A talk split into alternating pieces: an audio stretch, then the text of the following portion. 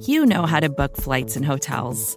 All you're missing is a tool to help you plan that unbelievable travel experience. That's why you need Viator. Book guided tours, excursions, and more in one place. There are over 300,000 travel experiences to choose from, so you can find something for everyone. And Viator offers free cancellation and 24 7 customer support for worry free travel. Download the Viator app now and use code Viator10 for 10% off your first booking in the app. Find travel experiences for you. Do more with Viator.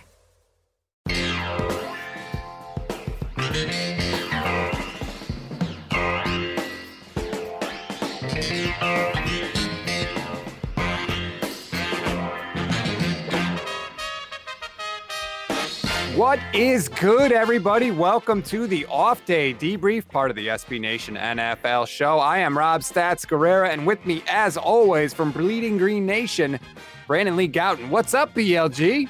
Stats, we're here. NFL season is two days away from we're recording this. Stats is fist pumping. Uh, listeners can't see that because this is an audio medium. Now he's even doing it even more, uh, but I am able to see him on video. So it's an exciting time, stats. We are we are back to the true nature of the Oddcast when we debuted around this time last year with our NFL power rankings, and we're back. And it is the only 100% accurate power rankings in all of NFL podcast fandom. You can always check them out on bleedinggreennation.com. BLG has been in the lab for you know days. I don't know. He, he hasn't shaved. He's just drinking coffee. Like it's a process for you. I don't even drink coffee a lot, stats. So, you know, if I'm breaking it out, uh, it's for something really important. And obviously, there is a very proprietary metric to this that we can't discuss here on the podcast. But uh, whatever it is that we do have that I can't reveal, it leads to these fully accurate rankings that people, I mean, look, you're welcome to argue with them because we like the feedback in terms of like please do add us, not don't add us. Please do add us on Twitter uh, at Brandon Gowton at Stats on Fire if you disagree. We, we want to hear the feedback, but the, at the end of the day, they are what they are. Look, you can you can provide feedback, but you'd be wrong. That's just the simple right. fact of the matter. If you're new to the off day debrief, we do power rankings every single week. Uh, we're gonna do some awards on this show since it's the first show of the year and we're sort of kicking off the season. But let's get into it, man. I'm excited. Like it's it's a, just a regular game week. It always feels different because it's week one, but we're gonna do this, you know, 20 some odd times here as we move through the fall. So let's get into it. Uh, let me give the top 10 for people that aren't going on bleedinggreennation.com. You're just listening, you're driving, whatever. Number one, Tampa Bay Buccaneers, not surprising. Number two, Chiefs three Packers, four Bills, five Chargers, six Seahawks, seven Browns, eight Rams, Ravens nine, and Titans at 10. And let's start with the champs at number one, BLG. I I know why they're there and I can't argue with it, but I don't think they're going to be there at the end of the year, if that makes sense. Yeah, I mean, I think any given season for the most part, unless it's like some weird season or kind of maybe like, you know, the Broncos when they had Peyton Manning and then he retires and then he leaves. I think in general, the Super Bowl champs just should be, I mean, you, you've earned that at the very yeah. least. You've earned the, you know, the top spot going into the year. Again, you might not retain that for very long, but the Bucs have earned that for now. I do agree that it is, it's, it's really overrated that we hear like, oh, they're returning 22 starters and all these players. I'm like, okay, so what? The NFL is a different league each year. It's not about just like keeping things the same. That always doesn't like translate into success. I think they're going to be a playoff team. Obviously, Tom Brady kind of decent, um, so they'll they'll still be a good team. But like are is everything going to go as favorably as it did for them last year in terms of they were the healthiest team by football outsiders adjusted games loss metric? No. Are they going to have this really I, what i think was a fortunate path to the playoffs last year? Like they didn't have to play any true juggernauts and they weren't playing in true nfl like road playoff environments. So i just don't think the path for them will be as easy as it was last year and that's fine. I think they're still going to be a good team that has a good season but like this idea like they're going to run away with the season and just repeat as champs automatically. I mean, come on. I mean, let's not forget, it's not exactly like they were steamrolling teams on their way through the playoffs, right? I mean, they played Washington and they were not blowing out Washington. And who was their quarterback? Tyler Henneke? Like, what? Then they were playing Taylor Heinicke. You didn't even say his name right. There you exactly. go. Exactly. This he was so good that they got Ryan Fitzpatrick this year. Then they get the Saints game, and I think the Saints were in control of that game. They were up seven, driving for more, and Jared Cook fumbles, and that kind of turned that whole game. And then against the Packers, Brady threw three second half interceptions and got bailed out by his defense. Not saying that the you know the defense obviously deserves credit for that, but it's not like they were this super team. And you pointed it out. The old saying is in the NFL, you're either getting better or you're getting worse, but you never stay the same. And it seems like all the Bucs have done this season is try to stay the same. So either one of the oldest sayings in the NFL is bogus, or the Bucs are going to be worse this year. One of those two things has to be true. It has to happen, and we'll find out. I'm not as high on the Bucs. I'm I think this whole narrative that like, oh, halfway through the year, Brady figured out the system. So now their offense is going to be really good. Like Brady had a great year last year. We think he's going to be better than that. I, I don't know. I'm just not feeling it. I'm not either. I think again, this isn't going to say they're not going. I think they're pretty comfortably going to make the playoffs. I think they are one of the top seven teams in the NFC. I feel like that, yes, for sure. I mean, I think there's a pretty good chance they win the NFC South because who else do you really feel amazing about in that division? Everyone else in my power rankings here in the NFC South is significantly lower like the Saints with Jameis, your guy, Stats, who I, I yeah. brought out the stout to you that I'm sure you will love as someone nicknamed Stats. 138 combined fumbles and interceptions in 76 games. Like Jameis Winston's really going to get the Saints over the top. I don't think so. The Panthers, they're not doing anything with Sam Darnold. Uh, and then what are the Falcons? I don't know. I don't think they're anything amazing, special. Uh, so yeah, I think the Bucs are going to win the division comfortably, potentially even, but they're not like they're not guaranteed to go on. Can they win the Super Bowl again? Stats? Yes, they can. It is possible, yes. but it, it should not be like the likely favored outcome. I completely agree with you. By the way, the Saints are at 21 in your power rankings. They are the highest NFC South team other than the Buccaneers. Saints at 21, Falcons at 23, and Panthers at 26. Let's get into the Saints a little bit here since you mentioned them look, if Sean Payton can do with Jameis Winston what no other coach has been able to do, which is get him to stop putting the football in harm's way and giving it to the other team, he deserves to be coach of the year because nobody has been able to do this. And I want to know what will have changed. What is he going to do differently that these other coaches did not do with Jameis? I just I can't see it working. And that's my biggest problem with the Saints. I think their roster is actually pretty good but it doesn't matter how good your roster is if your quarterback's giving the ball to the other team.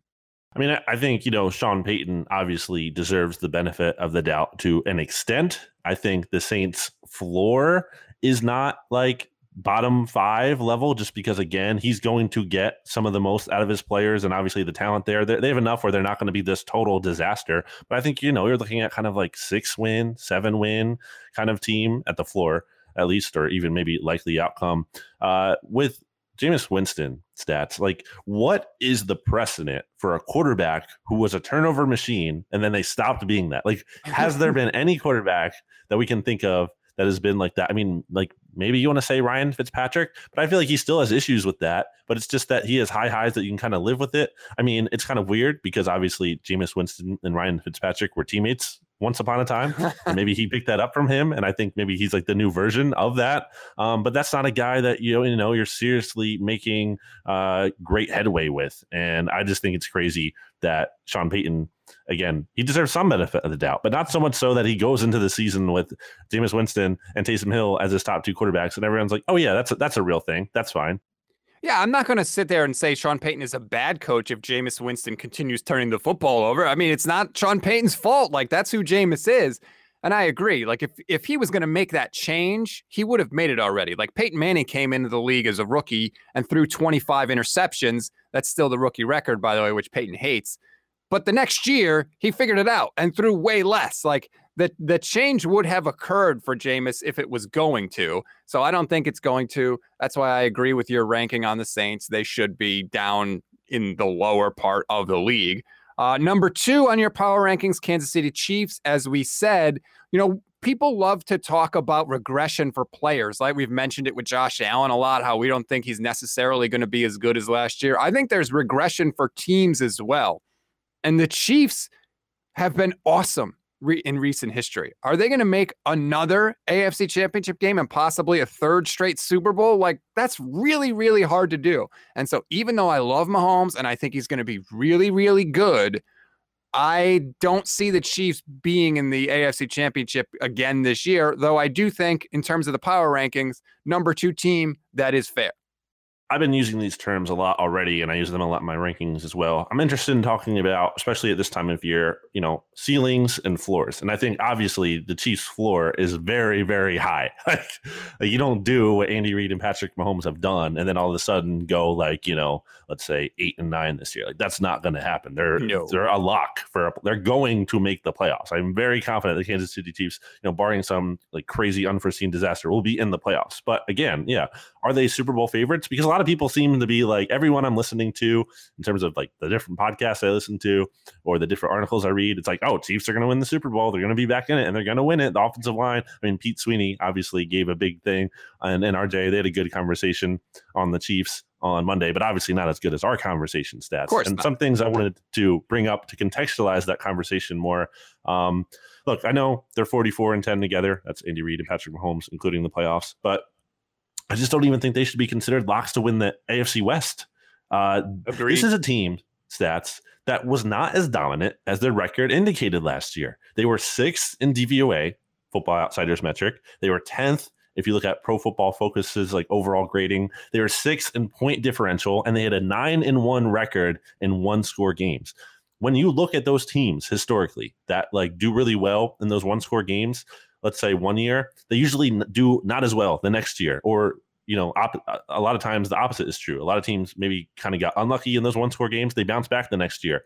And like, I get all this talk about the Chiefs' offensive line being revamped and everything, but like, what is one of the most important things about an offensive line? Continuity. It's continuity. Yeah, it's gelling together. And I think, and there's some rookies on there. So I, I don't think that's, I think some people are like, well, the offensive line is better now and they're all ready to go. And that was the only weakness. And the Chiefs are just going to cruise to another Super Bowl title. I don't think that's the case. I think this is a team that could take a little bit of a step back. I don't think they're a guarantee to win the division, let alone lock up the number one seed. I agree with you. And by the way, just the fact that they were in 10 one score games last season just shows, you know, they weren't, uh, you know, steamrolling people. Although I do think right now, I say pretty comfortably, I think that you have to assume that they are the class of the AFC going into week one. Is that fair? Yeah, they're at the top right now when you're looking at the projection. But it's the same thing we said of the Bucs. Like the Chiefs have earned that top spot going into the yes. season, but how long do you hold that? That doesn't necessarily can be gone as soon as after week one if they come out somehow and they lose to the Browns, let's say. Here's where I start to take issue with your rankings. and I want you to justify this to me. You have the Packers at number 3 mm-hmm. I just think that when your quarterback has one foot out the door I just can't put you at number three as the third best team in the league. Where are the Packers better than last year? Well, I will flip this around and ask you who is the better representative in the NFC as the number one seed, at least in these power rankings, going into the season? Who would you rather have at the top of the NFC here? As much as I hate to do this, I got to put the Rams there, man. The Rams win 10 plus games a year every year with a tomato can at quarterback in Jared Goff. Nobody denies they got better at quarterback this offseason. They had the number one defense in the league last year. How are they not deserving of that spot? So I know we're talking about the Packers here in theory, but now you got me on the Rams stats, and I need to get into them for a second because I agree. No one, no one disagrees. No one in the entire world disagrees that Matt Stafford is a better quarterback than Jared Goff. We all agree about that. But I think it kind of gets carried away because it's like, how much better is Matt Stafford? I know he was in Detroit, and that's not exactly an environment for people, let alone quarterbacks, to flourish. But stats, when you look at the bottom line here, I mean, Matt Stafford is 74 and 90 as a starter with not a lot of playoff success to boast, obviously. And he has a career 89.9 pass rating. Like, this is the guy that is like definitively like, oh, yeah, he's the, the, the Rams are unstoppable now. They're the number one team. They're, they're just going to be so great. I know everyone likes Sean McVay, and I think he raises the Rams floor unquestionably, even though his game management sucks. He's a coward. Um, But but I also think like their defense is going to take a step back. Like I think losing Brandon Staley is a big loss. He deserved a lot of credit for their success there. And then as we talk about like basically every podcast where we talk about a good defense, it's just not as sustainable year over year. Like it's going to take a little bit of a step back, especially because they lost some players too, like John Johnson, just for example. So uh, I think the Rams deserve to be in that conversation for the number one spot, but I don't think they are like head and shoulders above the Packers when the Packers have a better quarterback. And I agree with you, stats, that the Packers uh, have bad vibes or some questionable vibes with the whole Rodgers thing. And I put in my rankings that there's a tough stretch starting in November where they play at Kansas City versus the Seahawks, at Minnesota versus the Rams, versus Chicago, which should be easier, at the Ravens, and then versus the Browns. Ooh. Like that's a tough stretch. And I wonder I think the Packers are like the Mike Tyson kind of team where like you go in, you have a plan, everything is fine as long as our, things are rolling. But as soon as they do get punched in the face, that's when I wonder how things go for them. I totally agree. Like if you've already got one foot out the door, which clearly Rodgers does, are you to, you know, buckle down when adversity hits? Are you to be like, you know what? This isn't happening for me this year. Let me just get through this year, keep my body healthy, and then next year when he thinks he can get out of town and, and pick his team, you know, that's when things will really line up for me. I, I just feel like that's more likely. Hell, we saw already with Tom Brady, right? If the most mentally tough quarterback in the league couldn't get it done when he had one foot out the door with New England, we think Aaron Rodgers is going to do that. I just don't see it. Uh, I would put the Rams up there in that number three spot, by the way. You have the Rams eighth in your power rankings, though I do agree that Sean McVay is very, very conservative and that might hurt them. But I just like, what does Stafford do wrong? I, he, okay, you're giving me quarterback wins, which is frustrating because my team is quarterback by a guy that wins a lot of games when he's in there, and I don't think he's any good. But what does Stafford do so badly that you think he's not going to succeed with the Rams? It's not like he throws a ton of picks because he doesn't those baseline numbers kind of matter. It's a big sample size. I'm not saying it's the everything, and I think Stafford in general is a little bit better, or at least somewhat better than those numbers indicate. I agree, but like you can't tell me that's an elite quarterback. You just can't. You can't have those numbers that are that bad and tell me this is like a top three, top five kind of guy. It's just not like if you're a special talent and I kind of this maybe if we touch on Sam Darnold at some point, it's a different kind of conversation. But the point is like even if you're in a bad situation, if you are a special talent, you will flash that. You will show that there'll be signs there like, wow, this guy is like really, really good despite everything that's going on around him. And I just don't think we ever when did Matt Stafford ever like really like superiorly like elevate a team to something special in Detroit. He never did. Like he made them he he helped them. I'm not like saying he's a horrible player, but like I don't think he is this total needle mover and that the Rams are the unquestioned new power, especially above Aaron Rodgers in the NFC. And the last thing I wanted to say about the Packers uh, here stats is make a really bad joke and say that are you suggesting that Aaron Rodgers is discount double checked out?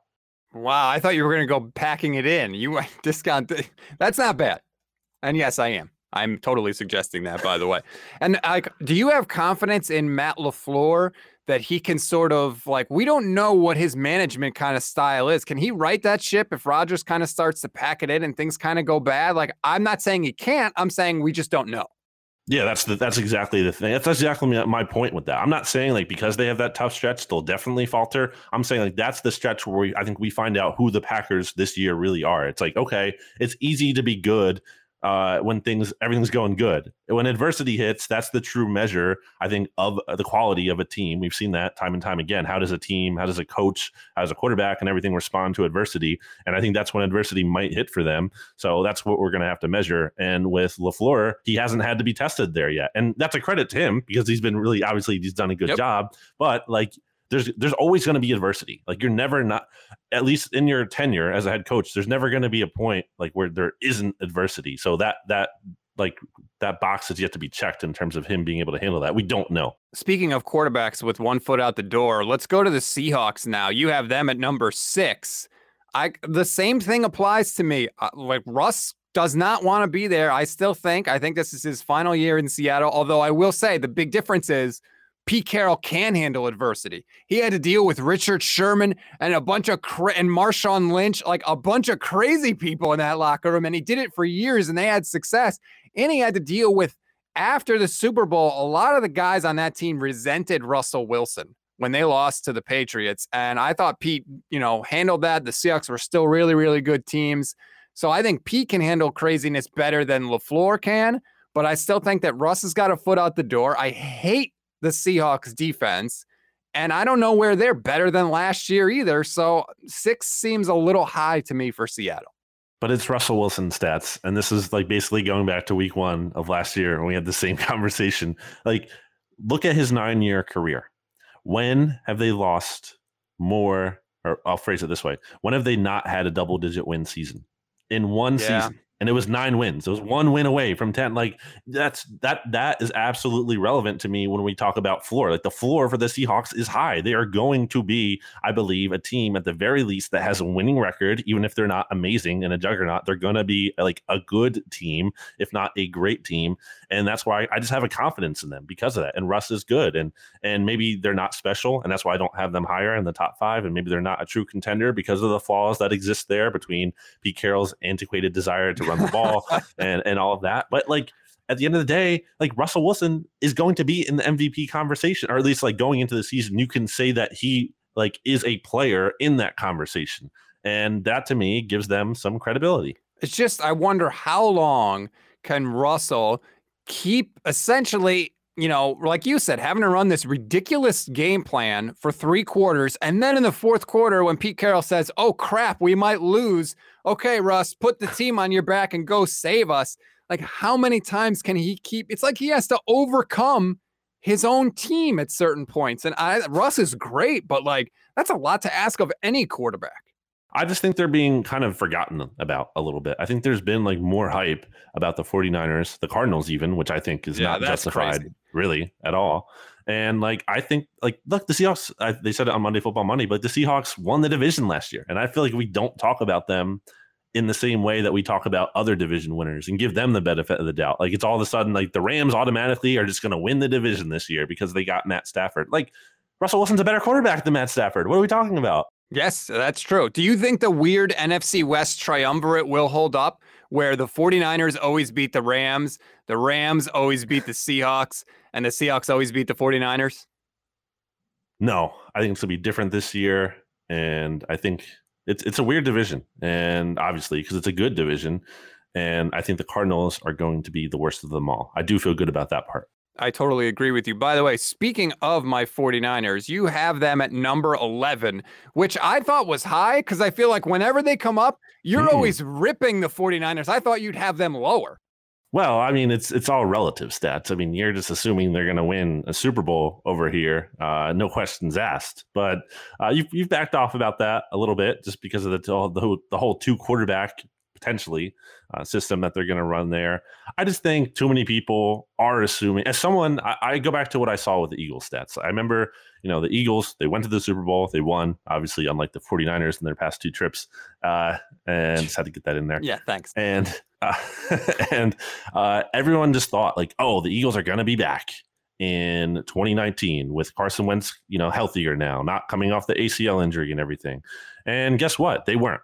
And now I'm not saying it's the same thing. It's a little bit of a different dynamic, but I just I think the NFL changes so quick that you can't just assume that okay, we had this off year, now we're going to get back to how it was a couple years ago. I just don't think it's that simple.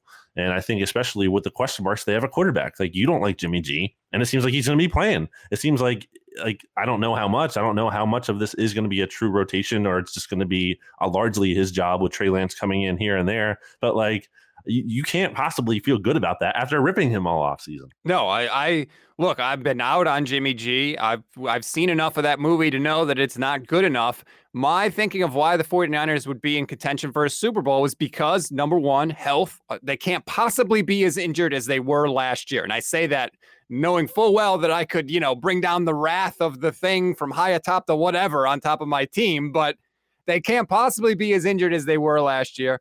I wanted them to go with Lance from day one because I thought that quarterback play would actually improve. And that's obviously a big, you know, you're talking about, well, you can't just get back to where you were. I'm saying that they would have better quarterback play and health. And, and their schedule, BLG, is so much easier this year. They're playing a last place schedule.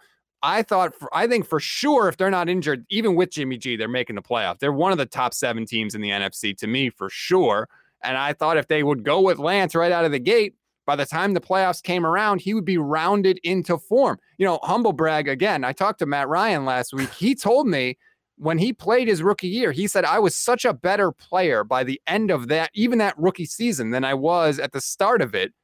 I really, you know, he was night and day different. He said he was screwing up the play calls in the huddle when he first started in the first week, even though he threw a touchdown pass, his first ever pass. But like, so that's why that was my thinking was that, yeah, you got a rookie quarterback, but he's not really a rookie by the end of the season. Um, but if they go with Jimmy G or do this stupid quarterback shuffle thing, that throws everything up and up for grabs.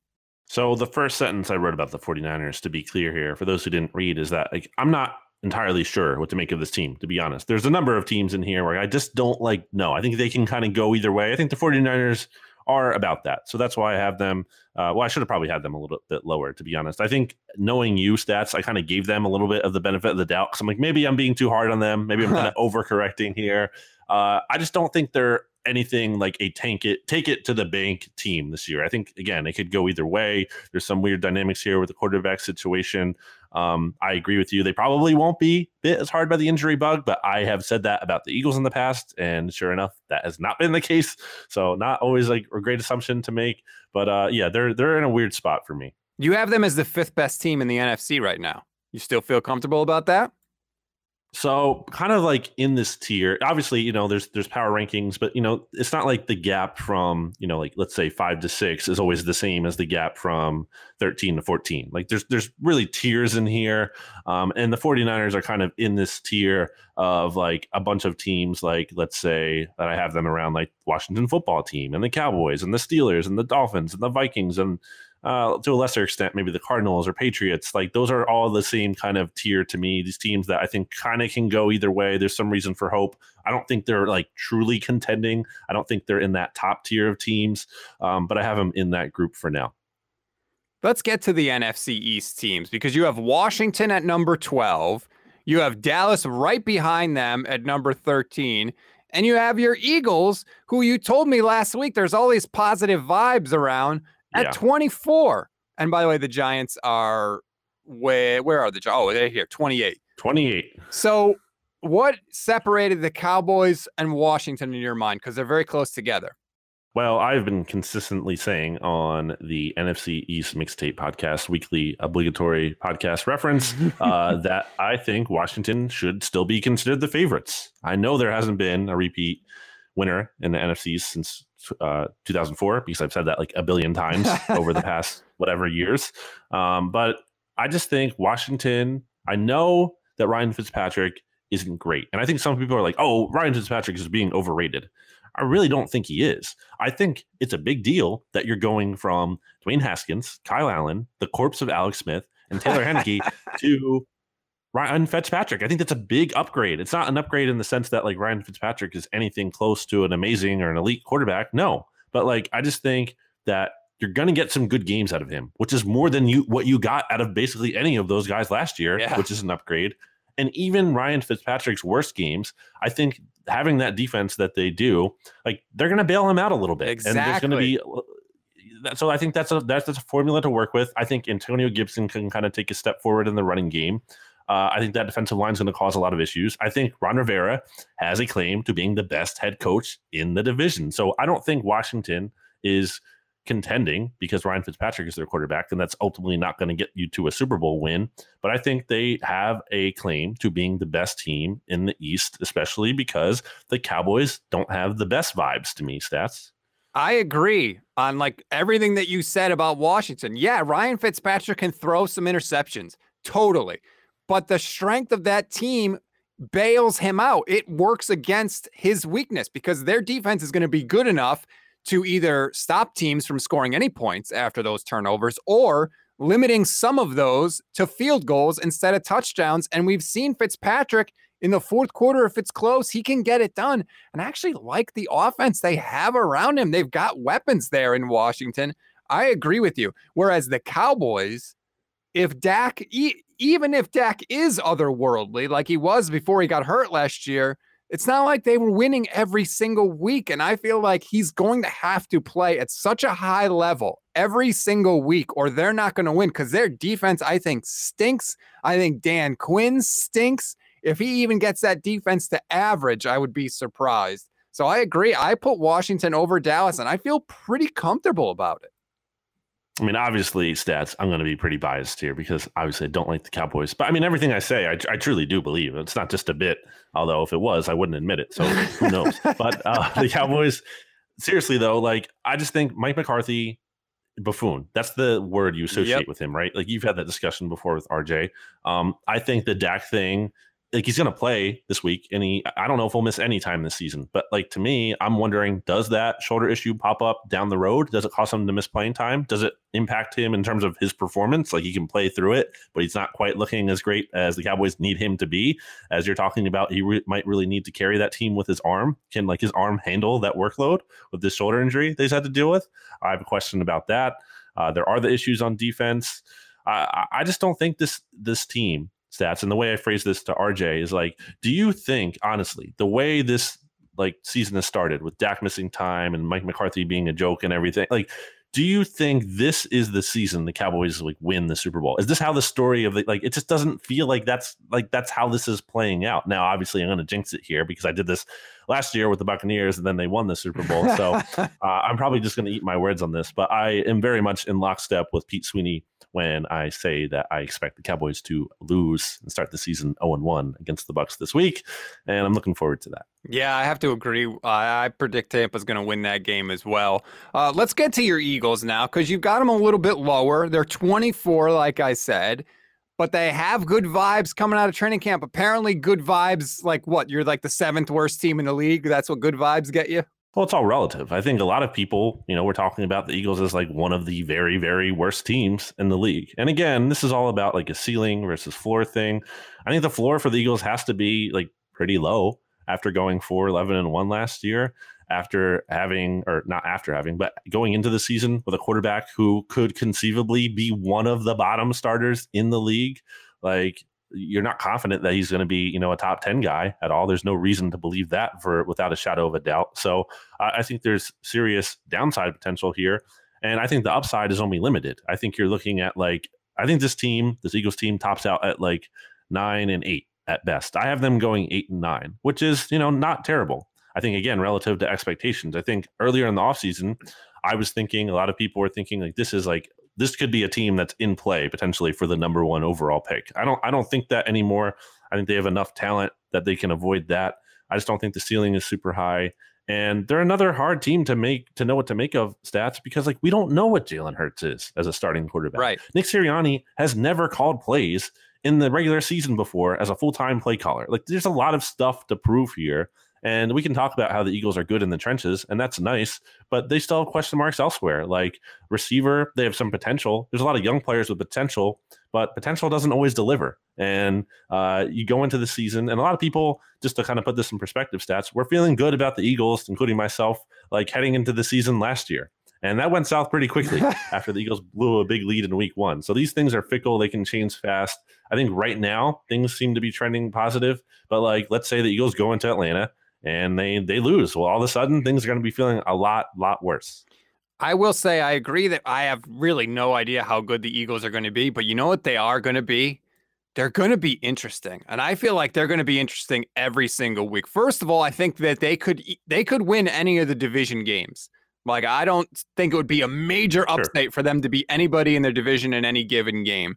We we don't know what Jalen Hurts could be. We don't know what DeVonta Smith is we don't really know. It, like, is Jalen Reagor any good? Maybe he is. No. Maybe he is. You don't think he? All right, that that question is answered for you. But like, there's so much that we have to find out about the Eagles. I think they're going to be interesting all year long. Yeah, I think that is one thing at the very least Eagles fans can look forward to this year is that the team will be more watchable, yes. more entertaining than they were last year, which again, that's a very low bar to clear just to be quite clear, because again, 4 11 and 1. Uh, Doug Pederson was clearly just like at the end of his rope. He was burnt out from all the BS he's had to deal with behind the scenes and everything and being cut down at the knees. Uh, Carson Wentz was the worst quarterback in the league uh, that was terrible to watch. Not only in terms of like you know statistically, but aesthetically too. It was just it was terrible. It was miserable. So at the very least, I think, and that's why I think this season is kind of fun in a way, stats because there aren't expectations, and a lot of Eagle seasons, a lot of seasons for other teams. Um, there's an expectation like this could be the Super Bowl this year. We we have a chance, and the fact that like most people really aren't thinking that uh, kind of add some. It's like, okay, well, we don't have to win the Super Bowl. If if we make the playoffs, that'd be great. Mm-hmm. And if we win a game, hey, great. And if we don't, then really that's not the end of the world because we're kind of still building this thing. Maybe we can get there next year.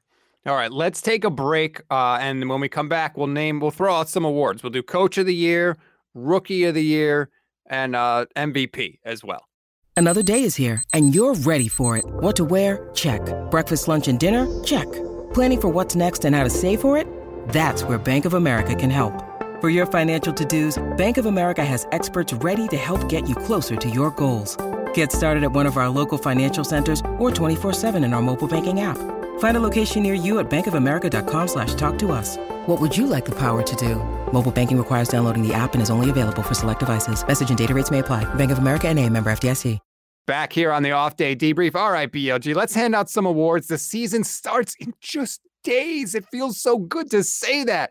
We're going to do Coach of the Year, MVP, and Rookies of the Year. I will give you the honors. You are on the tee. Where are you going first? I have a couple awards to give out. First, best podcast award goes to the Oddcast uh, on the SB Nation show. We won that, uh, so congratulations to us. Um, but as for the actual real awards stats, uh, MVP. So didn't talk about this team a lot in my power rankings in that section, but I had them number five. And if you've listened to the podcast before, you know that I am very high on this team. And if you're not, hello to you. Welcome to me being high on the Los Angeles Chargers, who are quarterbacked by the 2021 NFL MVP, Justin Herbert. We completely agree. That is exactly who I have picked for the 2021 MVP everything is lining up for him to be able to win the award. Number one, we've seen multiple guys in recent history win the MVP award in their second year. He threw the he's coming off a season where he threw more touchdown passes than any rookie has ever thrown in the history of the NFL. The Chargers have a good roster around him. He's got a competent head coach, we think, for the first time ever.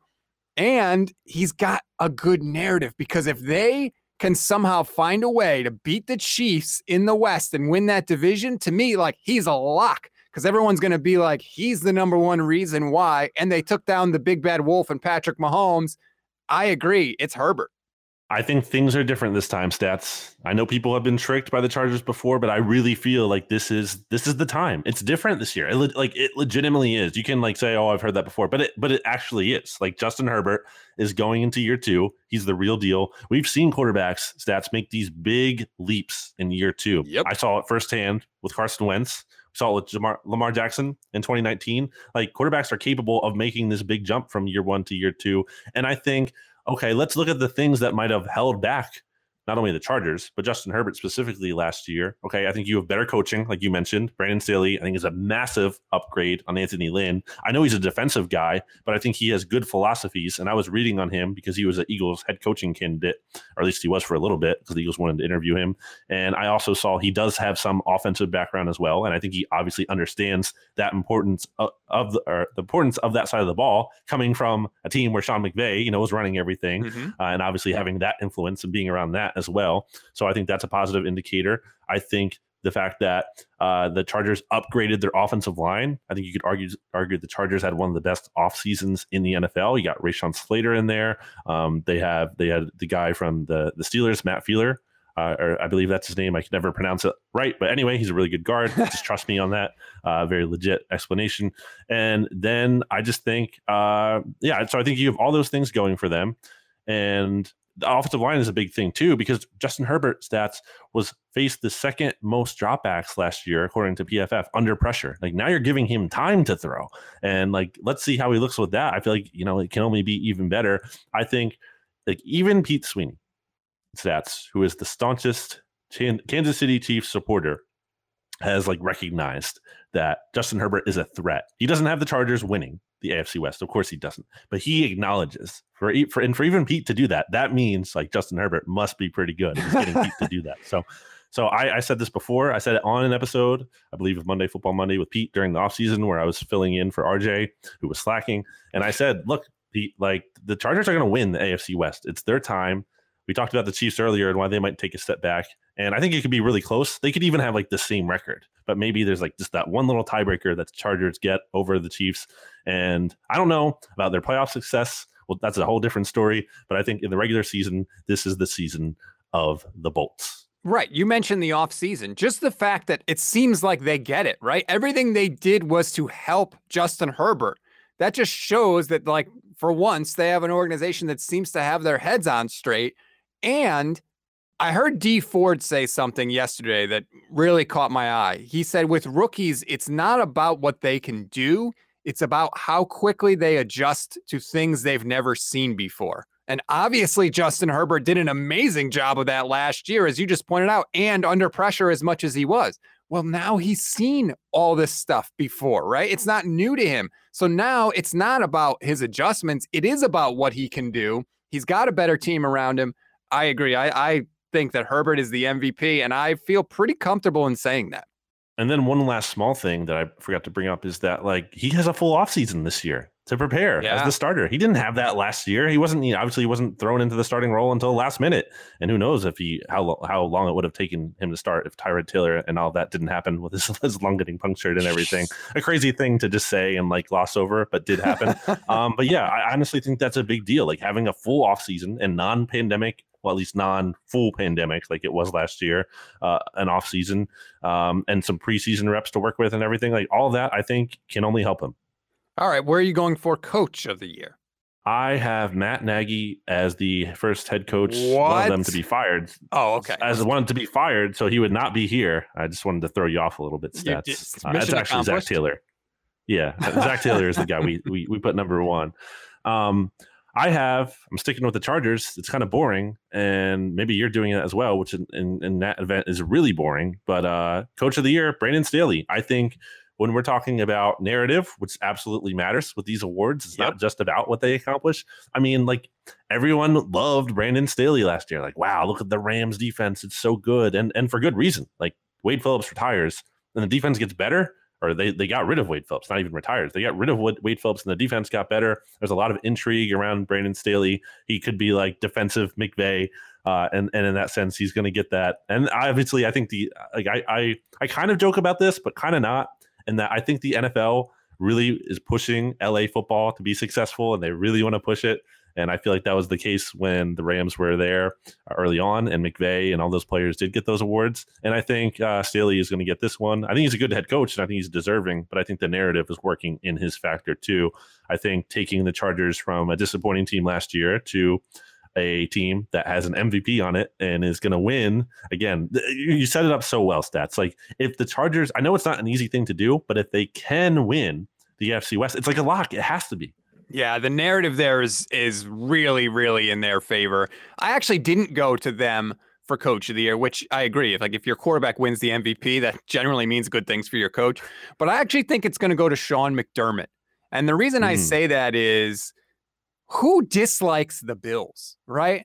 Everybody likes the Bills. They didn't have they had that long playoff drought and they finally made the playoffs. Now they got their quarterback and everybody I don't want to say everybody, a lot of people still remember the fact that they went to four straight Super Bowls and didn't win. Everybody loves Bills Mafia. They're lighting tables on fire. They're going through. People are glad, just happy to see a team that isn't the Patriots winning the AFC East. I think that the Bills are going to be really, really good this year. And I think that McDermott is finally, you know, starting to get the recognition he deserves. He never gets mentioned with the young like coaches with it's always like Shanahan, McVay, LaFleur. Sean McDermott should be right up there with any of those guys. I think la- you know, they say when you go to the Pro Bowl, first you have to have a good year and then you have to have another good year and then you finally get recognized. I kind of think it's the same thing with coach of the year. I'm going to say McDermott in 2021. I was going to ask you about that and kind of bring up the Pro Bowl thing. I think it's a little different though with Coach of the Year, and I think that's kind of working against him because he, he kind of arguably could have won this award in 2019 when he took him from six and ten to ten and six, and then even last year another leap forward from ten and six to thirteen and three. Like, what is the Bills' season? Like, what does their season look like where he wins this award? Uh, well, I think they have to win a division, first of all, obviously. But I mean, it, it kind of goes back to what we were talking about with the AFC West. Like, how if they reach their ceiling, if they get the number one seed in the AFC, it's it's weird how like so much of this season pivots around the Chiefs, right? But if they knock the mm. Chiefs off the pedestal and get the number one seed in the AFC, people are going to be like, McDermott's the man. Don't let Pete Sweeney hear a clip of what you just said because I feel like he's just going to bring that up every week. Uh, I mean, he basically that's that's his operating philosophy anyway. but um, yeah, I think, I think it's gonna be tougher for him. I think there's, I think it's a uh, a new man's award, if you want to call it that. Yeah. Like obviously, you know, um, uh, the Browns winning it last year. I, I just think it's always going to be. Why can't I think of the, the Browns head coach's name? Kevin I just Stefanski. said the Browns last year. Yes, Kevin Kevin Stefanski. Bad job by me. Uh, son of former Philadelphia 76 TM uh, Ed Stefanski. So there you go. Uh, yeah, I think it's going to be tougher with him. I think some of the newcomers, including Brandon Staley, honestly, stats hey, to sound really homery here. I think Nick Sirianni has a chance to win it just because, again, if you're talking about narrative and expectations being so low, and Eagles being this 4 11 and 1 team last year, and also the whole kind of first perception of Nick Sirianni was out there because of that press conference he had, and everyone thought like he's going to be a disaster because he didn't have the best press conference. And if like that's because that that's real. Like people like still reference that, which I think is dumb because it just doesn't matter. But that's like in people's minds. And if he has a season that, you know, I'm not expecting the Eagles again to do great things, but let's say the Eagles do win 10, 11 games. I mean, he could be in the mix there too, just because expectations were so low and going from that big jump from four wins last year to 10 or 11 this year like that and it's it's feasible because the division is you know not obviously not uh totally locked in for anyone else. So I would throw his hat in the ring as well. I'm not going to say it's the, my likely outcome, but I will mention him. Uh, just for people that don't know, a first year head coach has made the playoffs four years in a row. At least one has made the playoffs four years in a row. There's actually been seven in that time span. So it's not out of the, uh, one of these guys, one of their seven new head coaches this year. Urban Meyer, Brandon Staley, Nick Sirianni, Arthur Smith, Dan Campbell, Robert Saleh, and David Culley history says, at least in the last four years, one of those coaches is going to the playoffs this year. All right. Who is your offensive rookie of the year? DeVonta Smith. I mean, did you really even have to ask me stats? You knew what I was going to say there. Uh, I think it is going to be tough for him, in all honesty, just because you have the Justin Fields hype machine, which is just insanely out of control. And it's like Justin Fields completes a five yard out, and it's like the best pass in NFL history. And this is amazing. And how could the Bears ever possibly start Andy Dalton ahead of him? Which I again, I get is silly, but still, it's just like, well, maybe he's not like the best player ever and isn't fully ready. Um, so I think the narrative works in favor of the quarterbacks, and just in part because there's so many of them. Like Mac Jones could take it home conceivably. He might. I think he could very well be the best rookie quarterback this year from this class. I don't think Trevor Lawrence is going to get it just because of the situation down there. I think it's going to be tough for Zach Wilson too, just because of the team around him. Um, but so maybe DeVonta Smith does have a chance in that regard. I I do think DeVonta Smith is going to be a target monster in the Eagles offense. I think he is a rookie who is unlike some other players take time to adjust to the league. I think he's plug and play and he's ready to come in, make a big difference.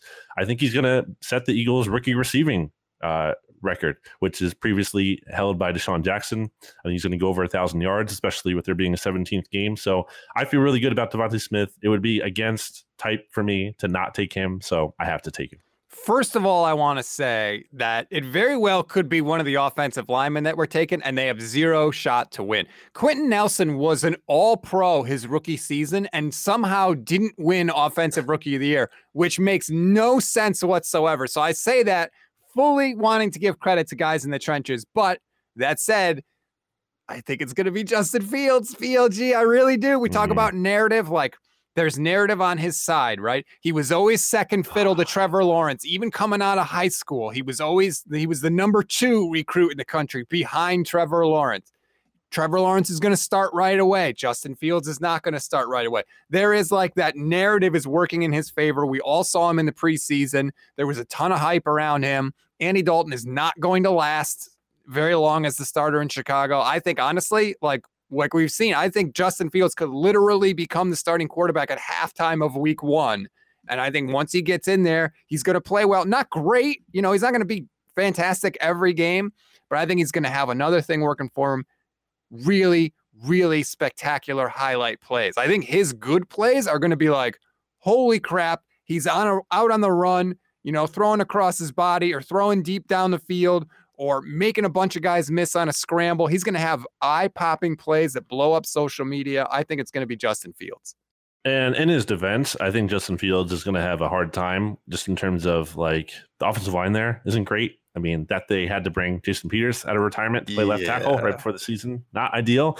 Um, the, the one thing that concerns I, I agree with your point about there's going to be like highlight plays and again the narrative is so much working in his favor just because of what i saw in that first preseason game where like all the highlights were on my timeline but yep. he had some really bad low lights and i didn't even see them mentioned like not even obviously you're not going to clip those the nfl account is going to clip those and share them for everyone to see but like i didn't see anyone like tweet that he threw a pick or almost threw a pick right. or almost or had a really bad like i didn't even see a single whisper about that so uh, i definitely think that's working in his favor one thing that I just keep harping on with him is that time to throw stats. He had the slowest time to throw in the entire preseason.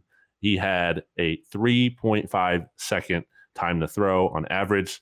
Um, the next closest was 3.4. That's like a significant difference. A point. I know that might not seem like big, just 0.1 of, of a second, but it's big in the NFL. And I think that's just going to cause a lot of fumbles. It's going to cause a lot of sacks. I think that's going to be an issue when he does play. That's fair. Um, like you said, I agree. Like there were lowlights that people did not seem willing to discuss or even mention. Uh, that was a little strange there, but I still think he's going to win. This I thought was a lot trickier. Defensive rookie of the year for me. I think you could make an argument for anybody, but where did you go? So obviously, I don't want this to happen. So you might already know who I'm picking, but uh, I think when we're talking about narrative, it's gonna happen because it's the Cowboys. Yeah. And you know, Micah Parsons, the hype train, is going to get fired up. And everyone be like, oh, how many, all these people who passed on this guy, he fell further than expected, blah, blah, blah. Uh, the Cowboys do it again, all this stupid stuff. And there's a, there's a precedent for this stats. Look at Jaylon Smith. Look at Leighton Vander Esch. Those guys got so hyped up and they played well to their credit, they weren't terrible, but they weren't nearly as good as people were making them out to be. And I think Cowboys fans can even admit that now, or at least they fell off very quickly because I think both of those players are not like the most beloved now uh, by Cowboys fans. Jaylon Smith, I know, has struggled a lot, especially. And obviously, LVE has had neck issues and everything. And, and that's been part of the reason for a fall off. But like, I just think Cowboys player, that hype is going to be there. And I think Mike, to his credit, I, I, do think he's a good player and an interesting player. I think for a linebacker, um, he's going to generate pressure. I think he might post some decent sack numbers, which people are going to be like, "Oh, he's a linebacker and he's like leading all linebackers in sacks or whatever." Because I think he's that kind of unique player.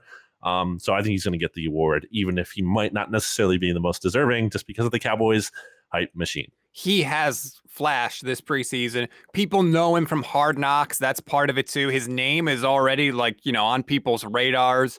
Uh, I agree. Like he looks like he could be a good player. There is a degree of glam and glitz that comes from being on the Dallas Cowboys. You know, he's going to flash in prime time too because they're going to have so many games in prime time. He is probably the guy I would lean towards, but there is one other potential player that jumped on my radar, and that's Patrick Surtain from the Broncos. Patrick Surtain the second. People know him because his dad played in the NFL. He's looked really, really good. And BLG, the defense around him, I think Denver's defense is going to be extremely good this year. So if there was one player I think could challenge, even though I agree with you, I think Parsons is going to win it. I would give it to Patrick Surtain just because of those things I mentioned. Yeah, if Surtain has like you know a ton of picks, obviously he'll get it. Like it, it comes down to ball production for him. I, I think it can't be just like wow he's shutting guys down. Yeah, like, but you're not really like seeing like pass breakups or interceptions. Like you need that flash, I think, to kind of win that award. And maybe that kind of works against him in Denver because there are other players who can make plays like that. Although I do think like if he's looking, if he is posting some of those numbers and that defense as a whole is good, well then that's gonna like hold a lot of water because it's not just like oh this is a player succeeding on a bad defense. Like this is a player like thriving and he's helping make that really defense good. So I I did consider Patrick Surtain too, even though Jaycee Horn was drafted before. I think it's gonna be harder for Horn, even though I I think there are things to like about him as a player, but like you're in Carolina, and I just think that's a tougher market to kind of get that that yep. juice and that hype from. Uh, yeah, so that's kind of working against him. Yeah, it's also easier for linebackers. I mean, tackles, sacks, they can accumulate stats that people yep. can point to right away and clearly say, look at this guy. He's doing a great job. All right. So those are our picks. The first power rankings of the season are done. Um, before we go on the way out, let's just make a quick prediction. You're taking the Bucs over the Cowboys, correct? Yeah, I mean it's not even a question in my mind. Which you know, RJ can say, "Oh, I'm going to rub it in so much and talk about Dak Prescott did something that Patrick Mahomes couldn't do." I mean, please stop. I mean, that's just RJ. I feel bad for you if you're actually going to say that. That is so pathetic. To which you have lowered the bar to that you're excited about uh, a week one win. Like how far the Cowboys have fallen that you're, you're getting excited for that. Uh, so please, RJ, for your own sake, don't don't do that. It's just not going to be a good look for you. Stats. I'm excited to be back with you here, Their power rankings and everything. I'm excited for a new little end segment of the show that we will have this year that we will get into each week. So that'll be coming up next week after the first games. That'll be fun. And uh, yeah, man, it's great to be back. What are you predicting for Thursday's game? I'm predicting a Buccaneers win, although I don't think they're going to cover. They're favored by eight right now. I see a one oh, score. Man. I know that seems high to me, right? Well, I mean, the Cowboys aren't good. So I think that uh, Tampa Bay will win. I think it'll probably be like a, a touchdown game. I don't think it's going to be more than eight. That seems pretty high to me. Dak and that offense is, is good enough to, to hang, but ultimately, Brady will get it done. Uh, go. So I'm I'm kind of like hedging because I'm picking Tampa, but I'm taking the Cowboys in the points. But why why wait to start doing that? Right? We're back in the football season. I'm back in midseason form. I will be relentless if the Cowboys get blown out. Like RJ is promising to be relentless to Pete. Like if the Cowboys win this game, if the Cowboys get blown out, or maybe even if they just lose, but especially if they get blown out, I'm going to spend at least like a good, I don't know, three minutes, which doesn't sound like a lot, but it is a lot in podcasting time stats. I'm just going to just go in on them. I'm just going to bury their season from game one. So hopefully that happens. I can't wait. I'm here for that. Me too. Enjoy the week, everybody. It's football. Start getting your stuff done now because on Sunday, you got plans. We'll talk to you next week.